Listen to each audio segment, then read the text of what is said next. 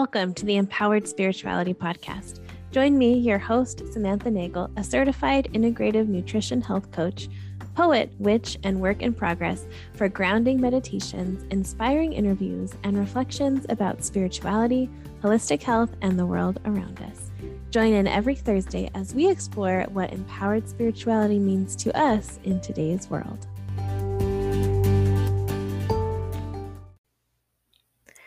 Hello, and welcome to the Empowered Spirituality Podcast. Welcome to another um, solo episode. I hope you've been enjoying the last few. I hope you've been enjoying Pride Month um, and all the amazing queer content we've been putting out this month. It's been so fun and so rewarding and so fulfilling for myself to have that freedom and that. Um, like celebration. It's been really great. Um, I love June. I love June. Um, actually, I kind of hate June. I love June. I, there's like a lot of fun stuff in June, and then there's also like it's very hot where I am at. Um, it was 98 degrees yesterday, and it hasn't gotten to the heat of summer quite yet. We're still, as I'm recording this, it comes out a little later, but we're still technically in spring. So I'm like, July is going to be even more intense. but otherwise, I love July, or I love June. I love summer. Um, yeah, so I wanted to talk today about intuitive eating and calorie counting. Um, yeah, I posted some things about that on Instagram. If you don't follow me, what are you waiting for? it's at empowered.spirituality on Instagram and TikTok. I'm not as active on TikTok mainly because I don't know how to use it and I feel scared of it. um, everyone I coach, if they've been on TikTok, they talk about like how much time they spend on TikTok. And I think I spend enough time on Instagram, so I just can't I'm like very weary about TikTok, but I am on there. I try and post things on there as well, even if I forget. Sometimes I just post like five things in one day because I've just forgotten to like post things that I post on Instagram there. But anyways, um, yeah, I want to start with calorie counting. So, um, a lot of us have been taught that calorie counting is like the gold standard of health, the gold standard of nutrition, and especially the gold standard of weight loss. So, if you know me by now, you know that my focus in health coaching is almost never really about weight loss. Um, and that's not because I don't believe that weight loss can be a goal. I think it can be a fine goal. I do believe it in some cases can be a healthy goal, but it's not always I just don't think it's as necessary as we often think it is. It's not really a space I want to delve into. I would much rather focus on intuitive eating, which we'll be talking about today, um, eating for the cycles, and just, but above all that, eating to nourish your body and your mind and your spirit, right? And if you do need to lose weight, like if your body does need to release or shed some weight, I believe that when you're eating in a way that makes you feel good and that's in alignment with what nourishes you, if the weight's supposed to come off, it will.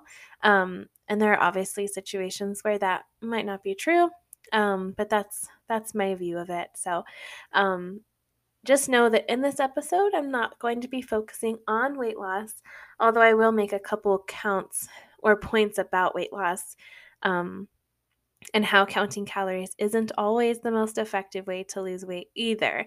And I only say that because so many people think that counting calories is the gold standard of weight loss. And so I'm going to have a few points that will uh, say, no, that's not true. and so I'm going to be talking about why counting calories is often not helpful.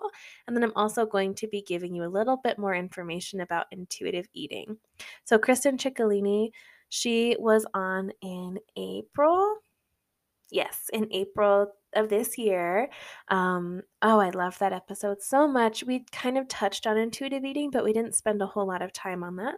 Um, so if you do want the like really basic background, maybe go listen to that one.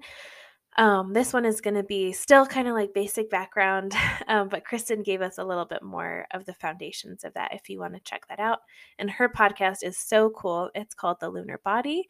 Um, I think you would really enjoy it because it is really, really good. And I recommend it to literally anyone who will listen to me, which is you guys now. no, just kidding. Um, yeah, so let's dive in. I'm going to start with counting calories. So, why should we shift away from counting calories? So, actually, the post I made, I knew I was going to do an episode about it, um, but it was inspired by a conversation I had with my partner, and he was saying that, um, like he, we were we were talking about Chipotle, and he was saying like, oh well, to have the healthiest Chipotle bowl, you should do steak instead of chicken because steak is less calories than chicken. And I'm not saying steak is bad, but like I view chicken as like a more lean meat to choose sometimes. And I said, well, like calories don't often, like that doesn't mean that the steak is healthier than the chicken. There's a lot of things that could go into it. Also, if you're a vegetarian, neither of those options would be good for you, you know? Um, so just like calories don't necessarily equal like health. Um, and he said, yeah, I get what you're saying, but like, how do calories not how are they not important or how are they not a big part of health like because my thing is like i think we should ditch calorie counting altogether and he was saying like but why kind of why doesn't it matter and i was kind of trying to explain my points but they weren't super like well researched or like well um clear or well clear that's not you know what I mean? They weren't like distinct, I guess. Um, so I was doing a little bit of research, and so that little like debate fueled um, like some content ideas and some teaching ideas. And I did more research and I was like really, really interested and really surprised by some of the things that I found out. And but before I did this research, um, I actually still stand by this because he was like, Well, how do calories not count? How are they not important? And to say that would be maybe kind of confusing or misleading. But I kind of say it as if you have a car everything about the car is important, right? The tires, the steering wheel, the windows, slash having a space to see out of, the gas pedal, gas in the car, um, whatever else, the seats. Like that, that all makes the car. But if you were to say the car is the steering wheel, that would be leaving out so much. Like if you were to say the steering wheel is part of the car, I could say yes. but if you were to say the only thing that matters about a car is the steering wheel, I would say no. I'm no expert, disclaimer, on cars, but I think I know enough to say that you need other stuff too to make the car a car. And that's kind of how I view calories. Yes, they can be important information, like it can be helpful to know the caloric density of food, to know um, how much energy that food can provide you. Like if it's lettuce, I don't know the count, but I know the count of lettuce is pretty low. And so if you're looking for something when you're really, really hungry, like lettuce isn't going to give you that energy that perhaps you are looking for um, because it has like less caloric density. It's uh, like largely water, right? Um, so like it does it can give us really good information and it can be really helpful for us to learn. And we can incorporate the information that we get from calories. And the way that we're taught to view calories is that that's, like I said, the gold standard, that that's the full car. um, yes, I'm still sticking with that.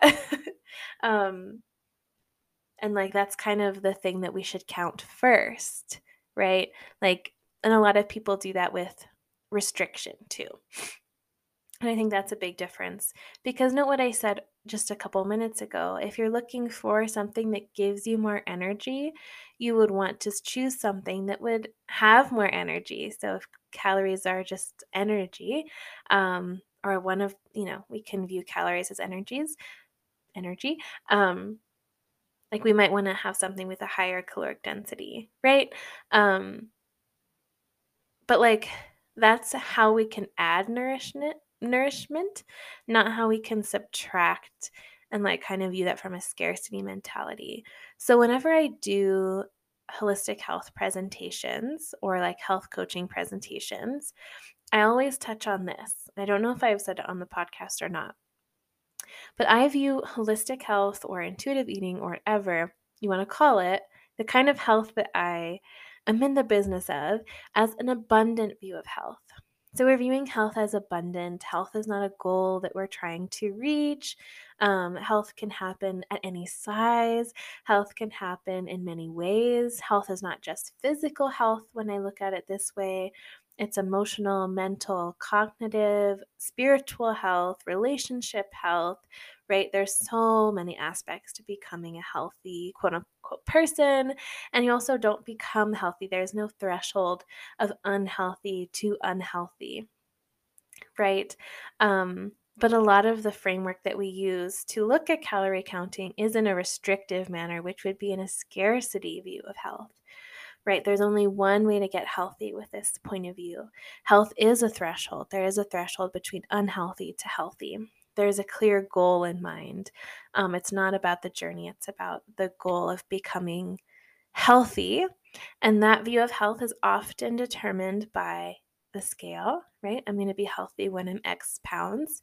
Um, or even when I stop having symptoms, right? Instead of viewing the whole person, the whole lifestyle as part of health. Um, and we often use calories as, you know, I can eat no more than this amount, which is often probably too little. Um, and if I eat more than that, I have to burn it off through exercise. So I have to now count my food calories, go to this limit that I'm not quite sure about. And then if I go over that limit, I have to try and determine how many calories I've burned through exercise, right? So I, I wonder if you can see that that's a bit more punitive um, and a bit more restrictive and like has that scarcity mentality. So, my goal really is to shift all of our conversations about any kind of health into the form of abundance, right? We have enough time, there's enough different ways. Um, there's enough opportunities for us to become or go on the journey of of health right and so I'm going to dive into one of my first points, which I kind of set up, which is that you don't really know how many calories you need. So, right, if you put your current weight, your current body like type into an app, um, it's and how much you want to lose, or if you want to maintain your weight, whatever, it's going to spit out a number for you that you should be eating. Um, and often this is very, very low. Um, like when I would do this, because I did this too, right? Um, and I just want to say, actually, before we keep going, I'm not being judgmental here. Um, I think some people can be resistant to this information because what they can hear is me saying, Hey, guess what? the way that you and maybe like your trainer and your family or whatever, you've all been doing it wrong. and that's absolutely not what I'm trying to say, right? And like to that point, like if you really feel like this style does work for you and you you know like you feel nourished and fulfilled and well-rounded that's fine right? I'm not trying to tell you that there's a right or wrong way. I'm i'm in the abundance business. Um, you know all, there are so many different ways to be quote unquote right and there is no such thing as right and wrong in this in this area and really a lot of the times in general. Um, so yeah there, I, I really don't want this to feel like i'm judging you or criticizing you or criticizing people you know anything like that. So just to clarify there um but yeah so the number that it gave me was always very very low and actually i had a friend um, she was trying to lose weight um, and she was eating very few calories and she was burning a lot of calories as well and there's like that gold standard right that I think that's called calorie deficiency. That's like kind of the gold standard for weight loss. And sometimes that may work, but that didn't work for her. And actually, she worked with someone who said, Hey, I think you need to up your calories. In fact, and when she upped her calories, she started seeing the results that she wanted. Um, and that's also because if we don't have enough calories, our body goes into starvation mode, right? It goes into survival mode. It doesn't it feels like, oh shit, we don't know where our food's coming from, do we? So we need to really hold on to this food that we're getting. Or there's not enough food coming in, I'm scared. So I'm going to really hold on to the food that I'm getting. Um, so we do want to make sure we're eating enough just for that point of view, if that is your goal. Um, but also, like, you deserve to nourish your body, right? And I also want to say that there's so much privilege in this. I'm talking with the assumption that you are choosing to restrict your calories um, not that you are restricting your calories because you don't have another choice, right? So I just want to be really clear that there is so much privilege in this conversation. Um, and if you don't have access to a consistent source of food or calories, this also isn't to shame you either. So I recognize that my assumption here uh, is also like steeped in privilege as well. And that is the assumption that I'm going off of, but I understand that's absolutely not true for all people or even maybe most people in the world. Um but yeah, you you really don't know how many calories you need. Every body is different, um, and which means everybody has unique needs, right? So an app really can't tell you how many calories you need. Um, and also, like, just to speak about weight loss, maybe you want to go listen to Health at Every Size. That's an episode I did, I don't know, two, a month to two months ago, um, where I talked about the BMI as well. And there's some resources in that episode show notes if you want to learn more about the BMI. But the BMI is, for some reason, um, the gold standard for weight and what's a normal. I'm doing air quotes right now. A normal weight range and an overweight rate weight lane weight range, and so on. But the BMI is extremely flawed. It was never meant to even be like a medical tool. Um, there's no scientific backing. Um, yeah, so if that's how we're viewing overweight and normal, um, and that's inherently flawed and incorrect, um, you know, and if that like weight range is fueling what would be like the calorie range that we need to be at a normal weight um like that also may be very incorrect too. So just keep that in mind as well. Um so not only is every body different but our bodies are different from our bodies yesterday right? So if you have a menstrual cycle this is especially true for you. So we have four different seasons or cycles of the menstrual phase if you have um, if you are someone who menstruates but are not on the pill or another form of hormonal contraception um, you have four different phases in about a month and each week you're different but really each day you're different because even within that phase your hormones are constantly shifting. So someone who menstruates has like a 28 or like a 21 to 35 day cycle, like hormonal cycle.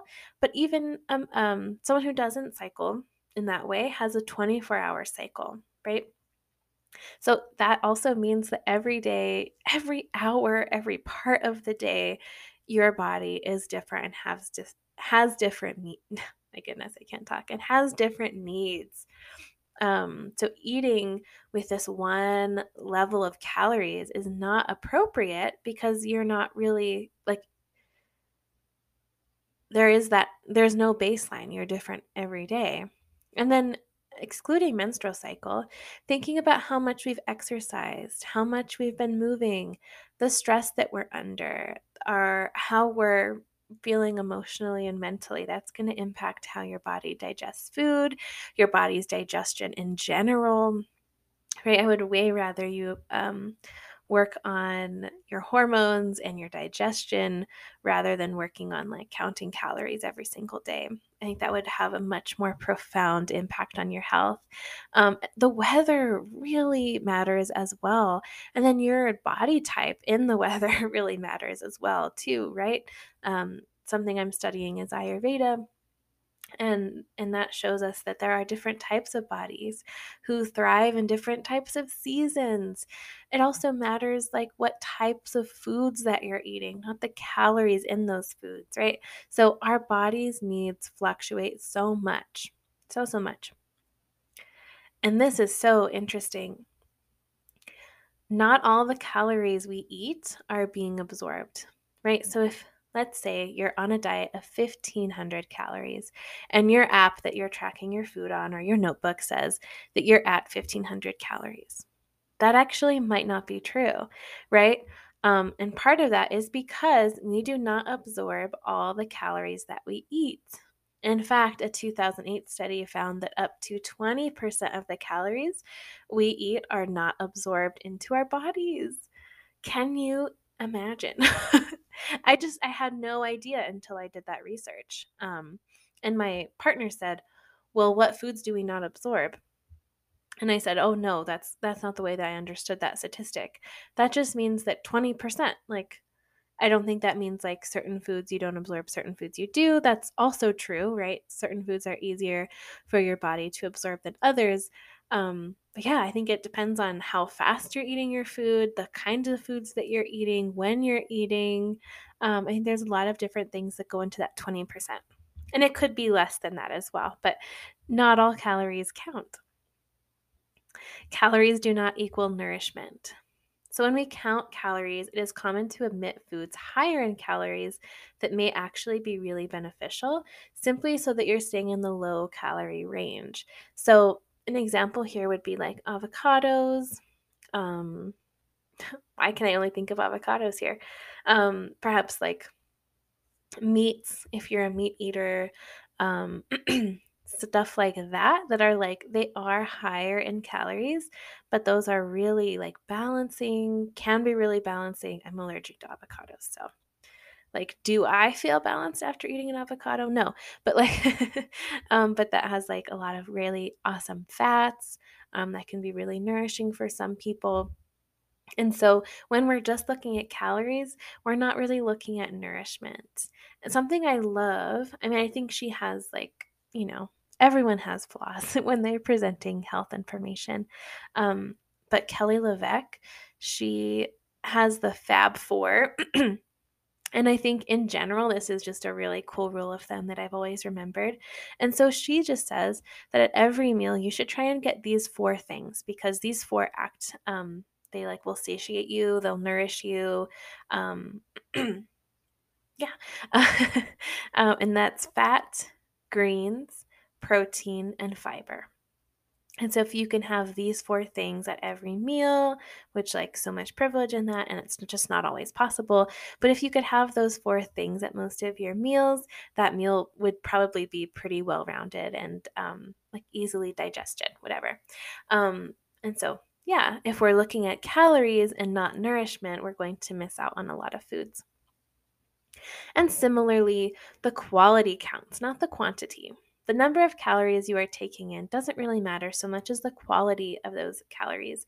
When we eat less calories, we tend to eat less fat, right? Because fat is calorie dense, but can be healthy and helpful. And if you are wanting to lose weight, higher fat can help you lose weight, right? And low calorie diets do not always make people lose weight, which is a primary reason folks go on them, right? So there's also that like starvation mode piece or like survival piece that your body thinks, oh no, I'm not getting enough food, so I'm really going to hold on to it. Um, one of the examples from one of the websites, which I actually can't remember at this point, but they use the example of like, yeah, you could eat one of those 100 calorie like Special K bars, um, and that would be 100 calories, and maybe that's in your like calorie budget. But like maybe a healthier snack would be I mean, healthier being relative, right? But like maybe like a more nourishing snack could have been like almonds and fruits and cheeses, which would be more than 100 calories, but that would help you feel satiated, full, and also doesn't have like those chemicals and those like kind of artificial foods as well. Which artificial foods are not necessarily bad, but whatever, I'm not going to go down that road. and this is something that I was blown away about, which is that calorie counts are not reliable. Right? So, actually, when I told my partner this, he said, Oh, I'm not surprised because when I go into MyFitnessPal and I go to enter a banana, there's like so many different options, and those are all different calories. Um, right? So, like, your MyFitnessPal doesn't know the calorie count of the tomato that you're eating. Um, something that's really interesting that another one of the websites said was imagine two tomatoes. One is like it's in season, maybe. Um, it's in a part of the region of the world where like tomatoes are plentiful. So it's like juicy, it's really red. There's like, you can tell there's just like a lot of nutrients in that. Or there's another tomato, maybe in not the season that tomatoes are typically found in. Um, it's more pink. It's like a little bit more wrinkled and it's smaller. Like which one of like those are going to have different calorie counts, right? And so your MyFitnessPal doesn't know all those informations but all those information all that information um, but this is really fascinating food labeling laws allow a 20% margin of error on the nutrition facts panel so you don't actually know how many calories you're eating. Um, so let's say you're eating that 100 calorie um, Special K bar or whatever. You could be eating a 120 calorie bar. You could be eating an 80 calorie bar right? You just don't know. So to to just go off calories is even more unreliable, right? And one of, you know, one of the most important in my book is counting calories can lead to unhealthy mental habits, right? Counting calories can lead us to be restrictive. It absolutely leads us to thinking of foods as good versus bad, as a threshold, like I was saying and can often lead to habits such as disordered eating and exercise, skipping meals, anxiety, guilt, or shame, obsession with body image, and so much more. And I've often found this even in myself, right? Um, in the past, when I've entered into the calorie counting space with the intention of being really mindful of my mental health, that intention's there and it starts to slip away, with me at least. Um, and I'm someone who has struggled with disordered eating in the past. Um, so perhaps I'm predisposed to that, but I also think it's um, almost inevitable that we start to think in a restrictive, scarcity minded way. It's hard not to. Um, and that's also not, I mean, again, to intuitive eating, that's not really how our bodies or our ancestors really like viewed food, right? in this really analytical um, i'm going to say conservative i guess that's the right word conservative way um, yeah and that we could do I mean that's another great episode to talk more about those things but i think it can be really triggering for those of us who have had previous experience with those patterns and can also incorporate and introduce us to new um, unhealthy ways of thinking and lastly, about calorie counting, you can lose touch with your hunger cues. So, this is what I'm going to go into next. But I want you to hear this. A lot of people, and that's why I made that little comment about Kelly LeVeque. I think she's awesome, but she also talks about like hacks to turn off our hunger hormones, right? And but we have hunger cues for a reason. I just really want you to hear that. Our hunger is our friend we don't have to think about hacks of getting rid of our hunger. We are allowed to eat when we're hungry. Again, so much privilege in that statement. Um, but when you have access to food and that's that's available to you, um, it's okay to eat when we're hungry. It's okay to eat when we're hungry, right? When we focus on counting calories, we are overriding our body's natural wisdom and cues of hunger, fullness, and satisfaction. All right, so with that, let's dive into intuitive eating.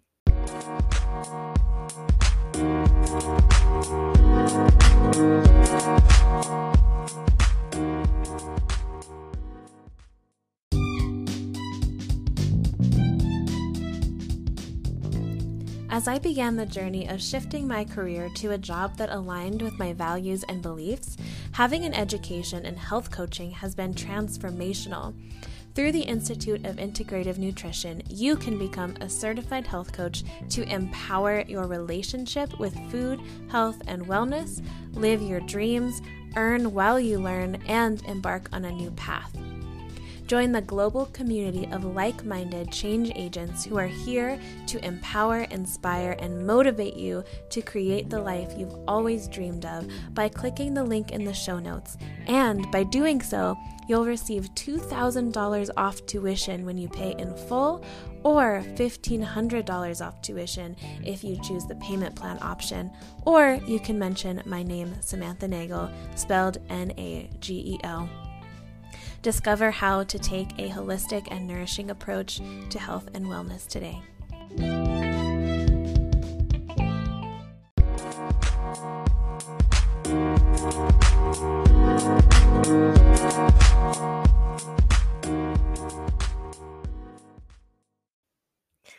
Intuitive eating. I mean, this could be more. I'm going to spend like what, 30 to 20 minutes on this. So, there's way more that we can talk about. Uh, or there's like so much more to intuitive eating than just this 20 to 30 minutes. Um, Kristen, when she was on the podcast, recommended the book Intuitive Eating. I think that's a really, really great resource too. It's a whole book about it, right? It's not just 20 minutes about it, but we'll just do kind of an intro. intuitive eating. So when I heard of intuitive eating, I was like, cool, like that's obviously right up my alley as like a health slash spirituality ish coach. Um, like intuition plus eating, I'm all for it, obviously. Um, but it is like a little bit confusing to just hear that. And I feel like the word intuitive eating or the words intuitive eating are often tossed around and we don't really know a whole lot about them, right? Um, especially too if we are someone who has struggled with um, disordered eating or like just kind of having that trauma around eating and food, we are not always quite sure that we can trust our intuition or like our body's natural cues. Um, this can also be true for like for other things as well. I mean, thinking of myself as a woman, gosh, I feel like I've been absolutely trained to know that I can't trust my body. That's not true with women, too. Non non binary people face this so much, probably more than I uh, can even really comprehend. And also, men face this too, my goodness. Men are so told that, um, I mean, they're the real victims in all this. Okay, I'm being a little sarcastic. um, but but seriously, like men really do suffer from the patriarchy. Oh, Liz Plank, I love her. She is awesome. I think her Instagram handle is like something fabulous feminista or something. I absolutely love her. That might also be totally wrong. Liz Plank. Just look up Liz Plank. Um, she wrote a book for the love of men that was absolutely wonderful. And she does advocate for men being harmed by the patriarchy. And when men are harmed by the patriarchy, so is everyone else. And so men are also taught that they can't trust their bodies too. That's something we all are taught, right? So we all have so much baggage around not being able to trust our body. And this is, you know, just great a great reason to have a coach or therapist or someone who can hold that space for you um, so that you can start to clear that those those traumas or those those things that our bodies hold on to, right? The body keeps the score. It can be so helpful to clear out those negative, those untrue like messages that still live in our bodies, even when we're able to cognitively clear them out. Um, and like reestablish that relationship with our bodies and with ourselves. I think that's probably one of the main things I do in coaching is I help people reestablish that connection with themselves, but often that connection to their body and their spirit, their body especially, right? The mind body spirit connection, we're typically pretty okay at the mind stuff. I think a lot of us really live in the mind and we're really great at overthinking and analyzing, but not so great at just having that relationship with the body. So I do want to say that like intuitive eating, I don't want to say it's hard I don't want to discourage you, um, but it can be challenging. It can not be. It can. It like takes a little bit of work, I guess, or like effort. There's effort there that goes into having that relationship with yourself and your body. So I just want to say that if you're hearing this and you're like, "There's no way in hell I can do this," you can. It just it like it's going to take practice, right? You're rewiring so much of the things, so many of the things that you've learned to be true your whole life. Um, yeah, okay, let's dive in more. Let's talk about um, hunger, right? That's where we left off with calorie counting. So there's four main types of hunger there's biological, there's taste, there's practical, and there's emotional hunger.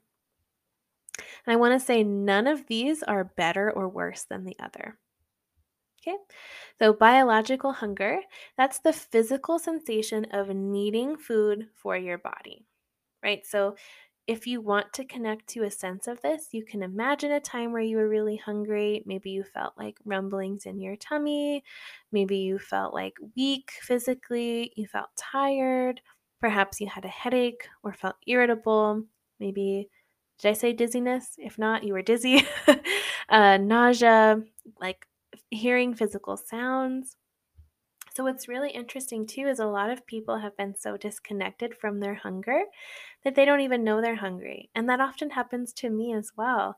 Um, I am like pretty plugged into it, but there are so many times where I'll suddenly be really irritable at like 2 p.m. Um, I don't know why. I have a headache. I don't know why. And then I look into it and I'm like, oh, yeah, I haven't eaten and it's 2 p.m. or 3 p.m. Um, and I realize, oh, I'm hungry. My mood is because I'm hungry. I have biological hunger right now that I'm just not registering because I'm not practiced at it. So that's kind of what I meant earlier when I said it takes work or it takes effort.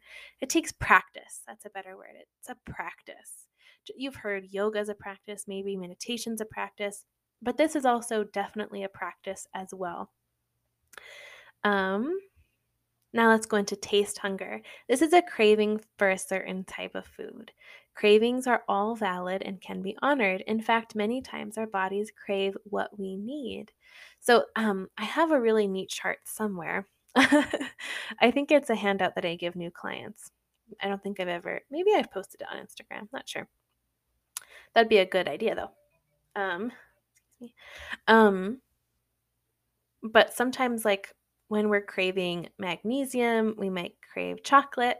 And so, if you either don't have access to chocolate or you're trying to, for some reason, limit your chocolate intake, um, you might choose to eat like something else that has magnesium in it. So I have a little chart like that. Um, it's also not bad to eat chocolate, right? Um, so yeah, cravings often tell us what we need, what we're what our bodies are craving, like what nourishment that we need, right? Um, but then there's also like the example of I saw this in a in a website too, which I don't remember. I got I did a lot of research for this. but um one of their examples, it was a blog, and they said um it's like going into a movie theater, smelling popcorn and getting a craving for that popcorn. So there's also that kind of taste hunger. It's like kind of unlikely that your body is like i really need the nourishment from movie theater popcorn right now. Like you're probably craving it because you can smell it or because there's that association there um, but that's also okay too right? Like oftentimes we ignore our taste hungers or our craving hungers um, and then what do we do? We like have a day where we are just absolutely going ham and having like all the popcorn, right? Um, so instead of doing that, why why could we not just have a little bit of that popcorn, right? And if you were counting your calories, you might not allow yourself to have that popcorn. And actually, I should have researched this before I said it. but I was listening to an episode of I Weigh with Jameela Jamil, um, and she was saying that she had learned that um, when we start to crave something, like when we smell the popcorn and we're thinking about eating it, our body's already preparing to digest it. So it's already like releasing what was needed to digest it. So you might as well just eat it, right? Um, so that was really interesting. I'll have to figure out uh, more about that.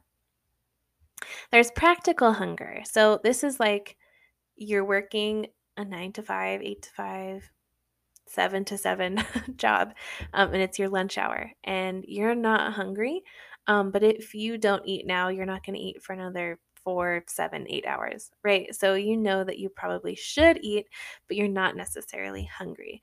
Or something that uh, resonates a bit more with me is i don't like to eat breakfast in the morning um, which is actually not like a great habit but i like especially if i'm leaving to go to work um, I'm anxious before I go anywhere or do anything. It's so much fun.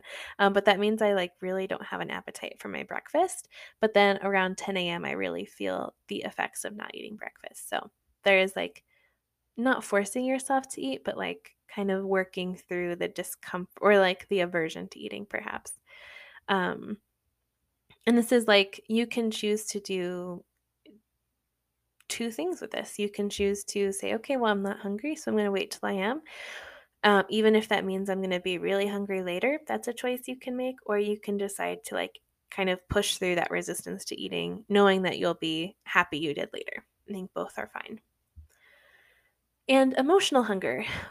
We tend to view emotional hunger and emotional eating as like the worst of the worst, right? There's so much shame in emotional hunger. Um, and like, yes, I think if we're always relying on emotional eating as our main coping mechanism, you know, is that something that we want to address and work with and perhaps shift away from? Yeah, probably. Um, but like when we when we do emotional eat, it's not the worst thing in the world, right? What's worse than emotional eating is the shame that we often give ourselves after emotional eating, right? So I like really want to like release that shame. And as I'm talking about emotional hunger, I don't want that like weight on it, you know?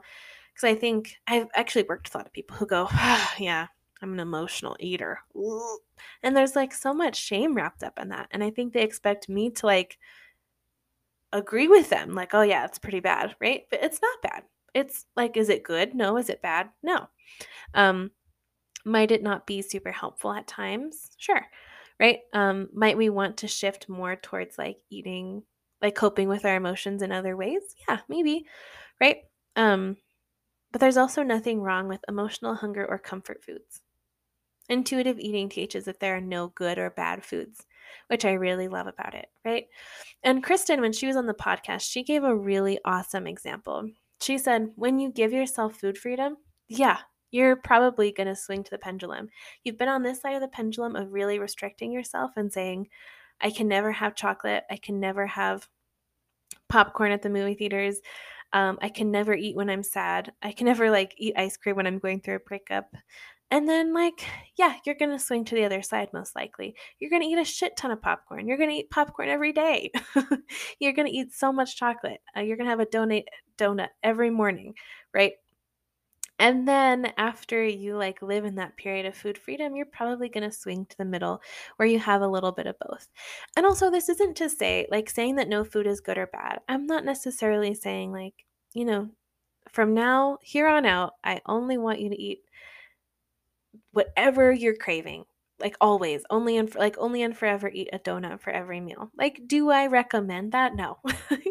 Um so we do sometimes have to have a little bit of like dis- discipline i don't like that word like parental wisdom for ourselves. Like we do have to have a little bit of self mothering or self fathering or self parenting um which is to say, like, you know what? I really want, I've been eating a donut every single morning for breakfast, and I'm noticing that makes me really anxious because I'm having a lot of sugar on an empty stomach.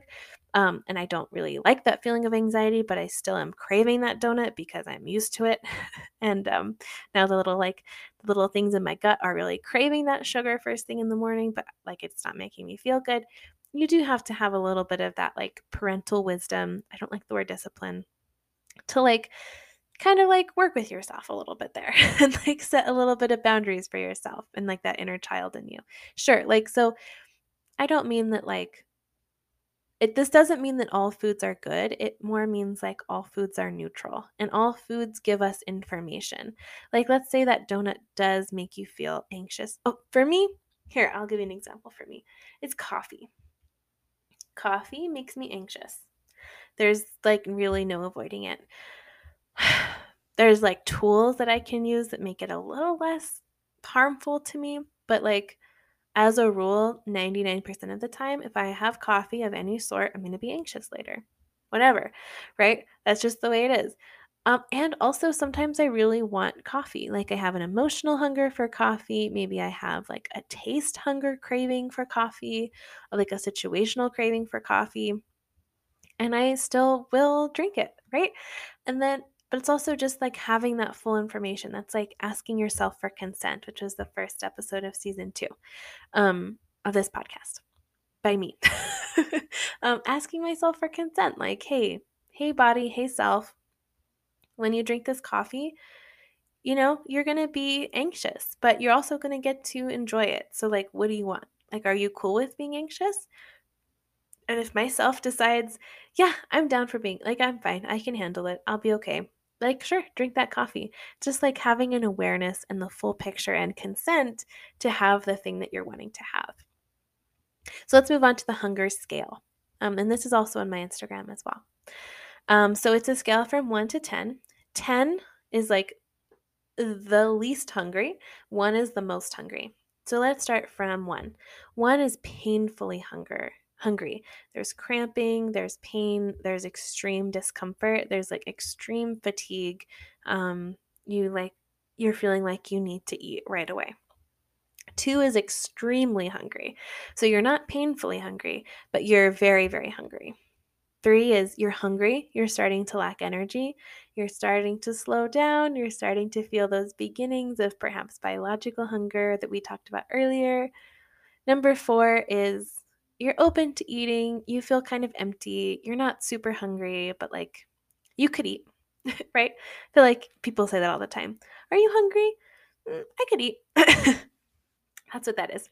Five is neutral. You're not really full, you're not hungry, you're just chilling. You're not even really thinking about it.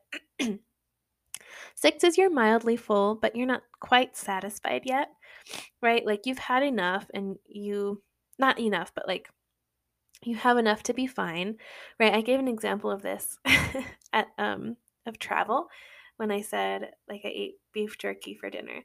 I was absolutely not satisfied, but I was mildly full. Like I was going to be okay for the plane ride. 7 is comfortably full. That's like maybe the sweet spot. You've had enough, you're like satiated, you're happy. Eight is you're slightly too full. You've eaten just a little bit more than what is comfortable, and you're just like, you're feeling it. Nine is very full stuffed. This is me after um, most holiday dinners. and 10 is painfully full sick. So you're having like cramping, your belly feels like really uncomfortable, really painful, maybe even like having feelings of sickness as well. So, ideally, you want to start eating when you're at a hunger level of about three or four, which is again, three is hungry, you need energy, you're starting to go downhill. And four is, I could eat. And then you might want to stop when you're comfortably full or slightly too full, a seven or an eight. And you can trust your hunger, right? You can trust your hunger. Your hunger guides you. Um, oh, this is actually didn't know I was going to do this, but I'm going to go on a little tangent about intermittent fasting. um, so, intermittent fasting's fine. So, here's when I think intermittent fasting is a good idea. There are lots of people. My dad is one of these people. He wakes up and he's not hungry in the morning. He's just not hungry. Um, like me, I'm anxious and not hungry. Like I'm only not hungry because I'm anxious, but typically I'm hungry when I wake up if I don't have anything to do. Um, and I will often, I've done intermittent fasting before. Um, I will push past my hunger until whatever, 11 or noon, and then I'll eat lunch, right? Or I would, I would do that. I don't do that anymore. Um, so my dad, he's just authentically not hungry. He's not having any hunger signs. He's at a what? He's like neutral feeling in the morning. There's no hunger cues for him whatsoever. So he's someone, if he naturally doesn't want to eat when he first wakes up, or I know people do intermittent fasting and whatever schedule, sometimes they don't eat in the evening. So if you're like authentically not hungry for whatever time that you're trying to fast through, that's fine. Just like that's what your body is trying to do. It, you know, your body has its reasons. And I know some people who menstruate they feel really comfortable um, fasting during like ovulation time, like pre ovulation time after the period. Um, that feels like their body is naturally kind of wanting to do that fast. Um, but I find most people are hungry. and I hear a lot of things like, oh, well, you can drink black coffee. That's fine. If you drink it without cream or milk or whatever, that would be fine for intermittent fasting. And that actually helps you be less hungry. Just drink more water. That'll help you be less hungry. Right. So I hear a lot of like how to push through your hunger cues. That's when I think an intermittent fasting is really not helpful. And I'll say it, I don't think it's healthy either. Um, and there are maybe times, like maybe, like this isn't, you know, this podcast is not um, a replacement for a medical doctor. so maybe there is a reason why you have to do this, but often there's not, right? Um, I don't think it's a good idea, right? And if you're also pushing yourself, like if you're pushing yourself when you're at a like let's say you're at a four, you're open to eating, I could eat, you just want to wait one more hour, that's fine, right? It's not a big deal. But if you're in the one to three range and you're pushing yourself through that hunger cue to wait and to wait till you have lunch, um, that's also like just not super helpful or healthy, right? Um, and when you're at those levels of hunger and you're pushing through and you're pushing through, you're also releasing like stress hormones. You're releasing that signal to your body that there's not enough food, so it needs to really hold on to the food that you eat, right? So if you're doing this for weight loss, it may not be effective. And also, one thing that's really important to note I work with primarily women and non binary people who cycle.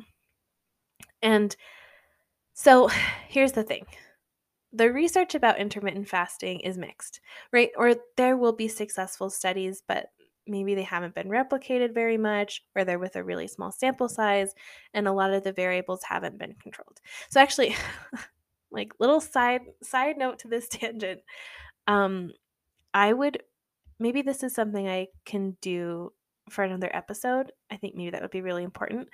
But I was um, I studied psychology, um, and I worked in research as well. So I like am able to have that critical mind, but I didn't have that before I had that training, right? And I remember my teacher who was so awesome, and I actually got to work with him later um, after that course.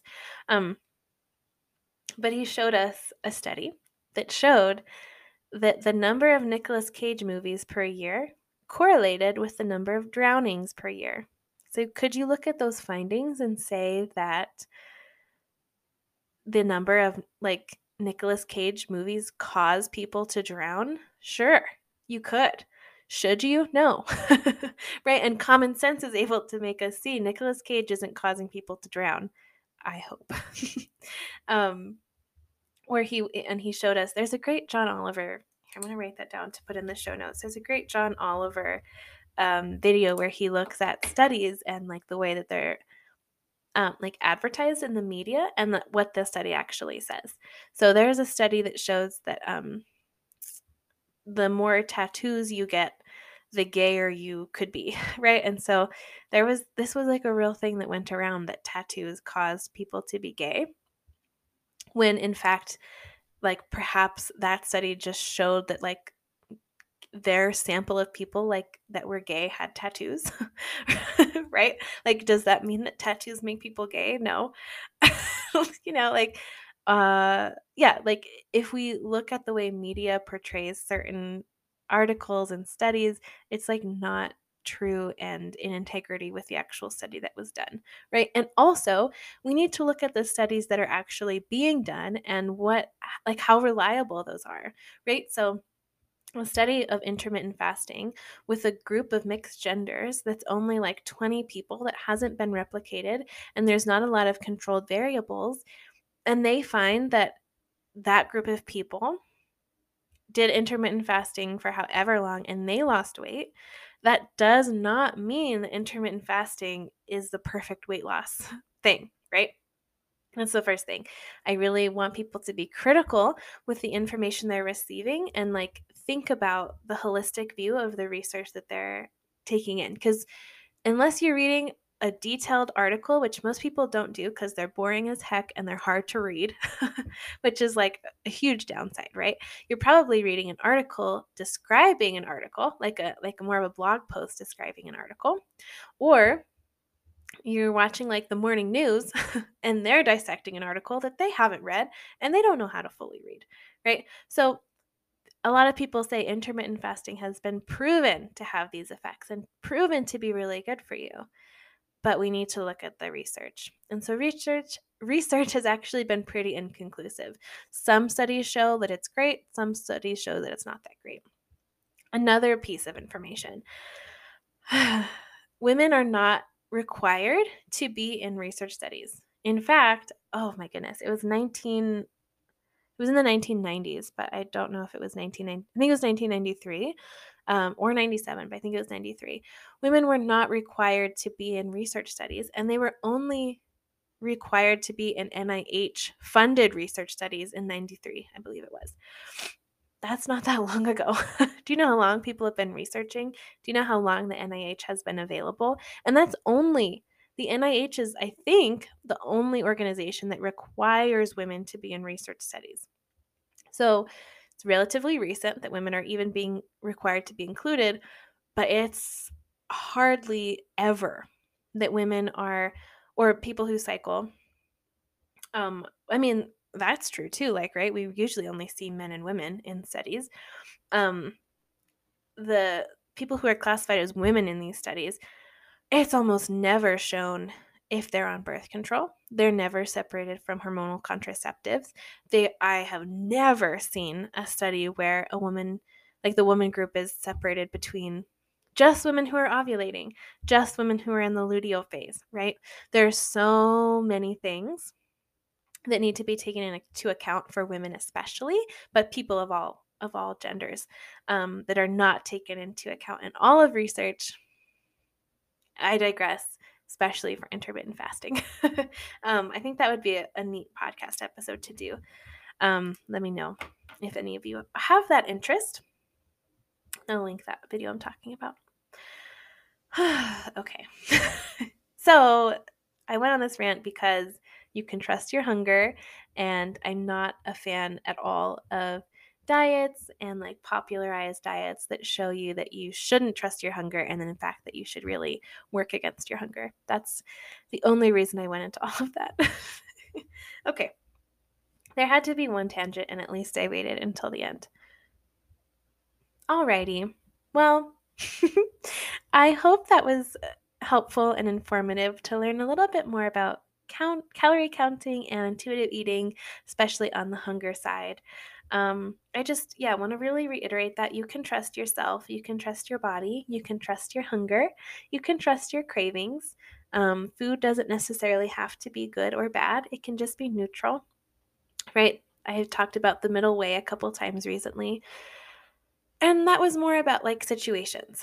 Like it's not bad that I got sick on vacation. That was that was the example I gave. And it's not good that I had this cool experience, right? It's all it's all just what it is. And that's the same with food. I'd like to apply that middle way to food as well. Um, so that would be if I could have you take away anything from this episode, it's that you can trust your body. Mm, okay.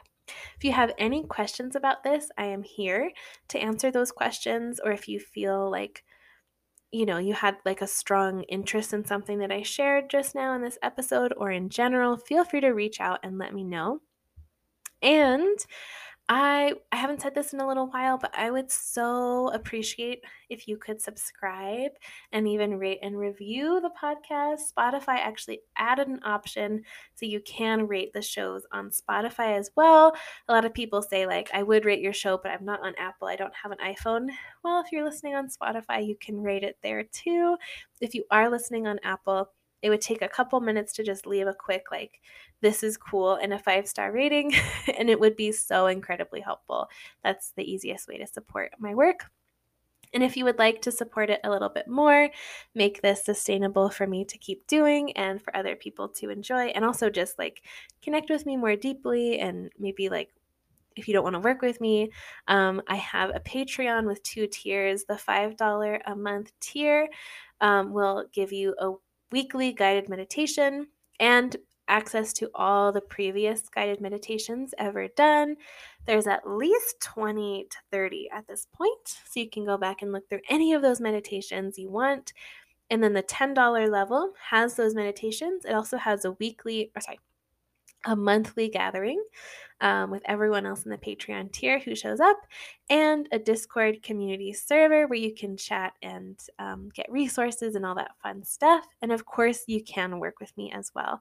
If you want to work one on one and how to deepen that relationship with yourself, how to get into intuitive eating, how to change these perspectives.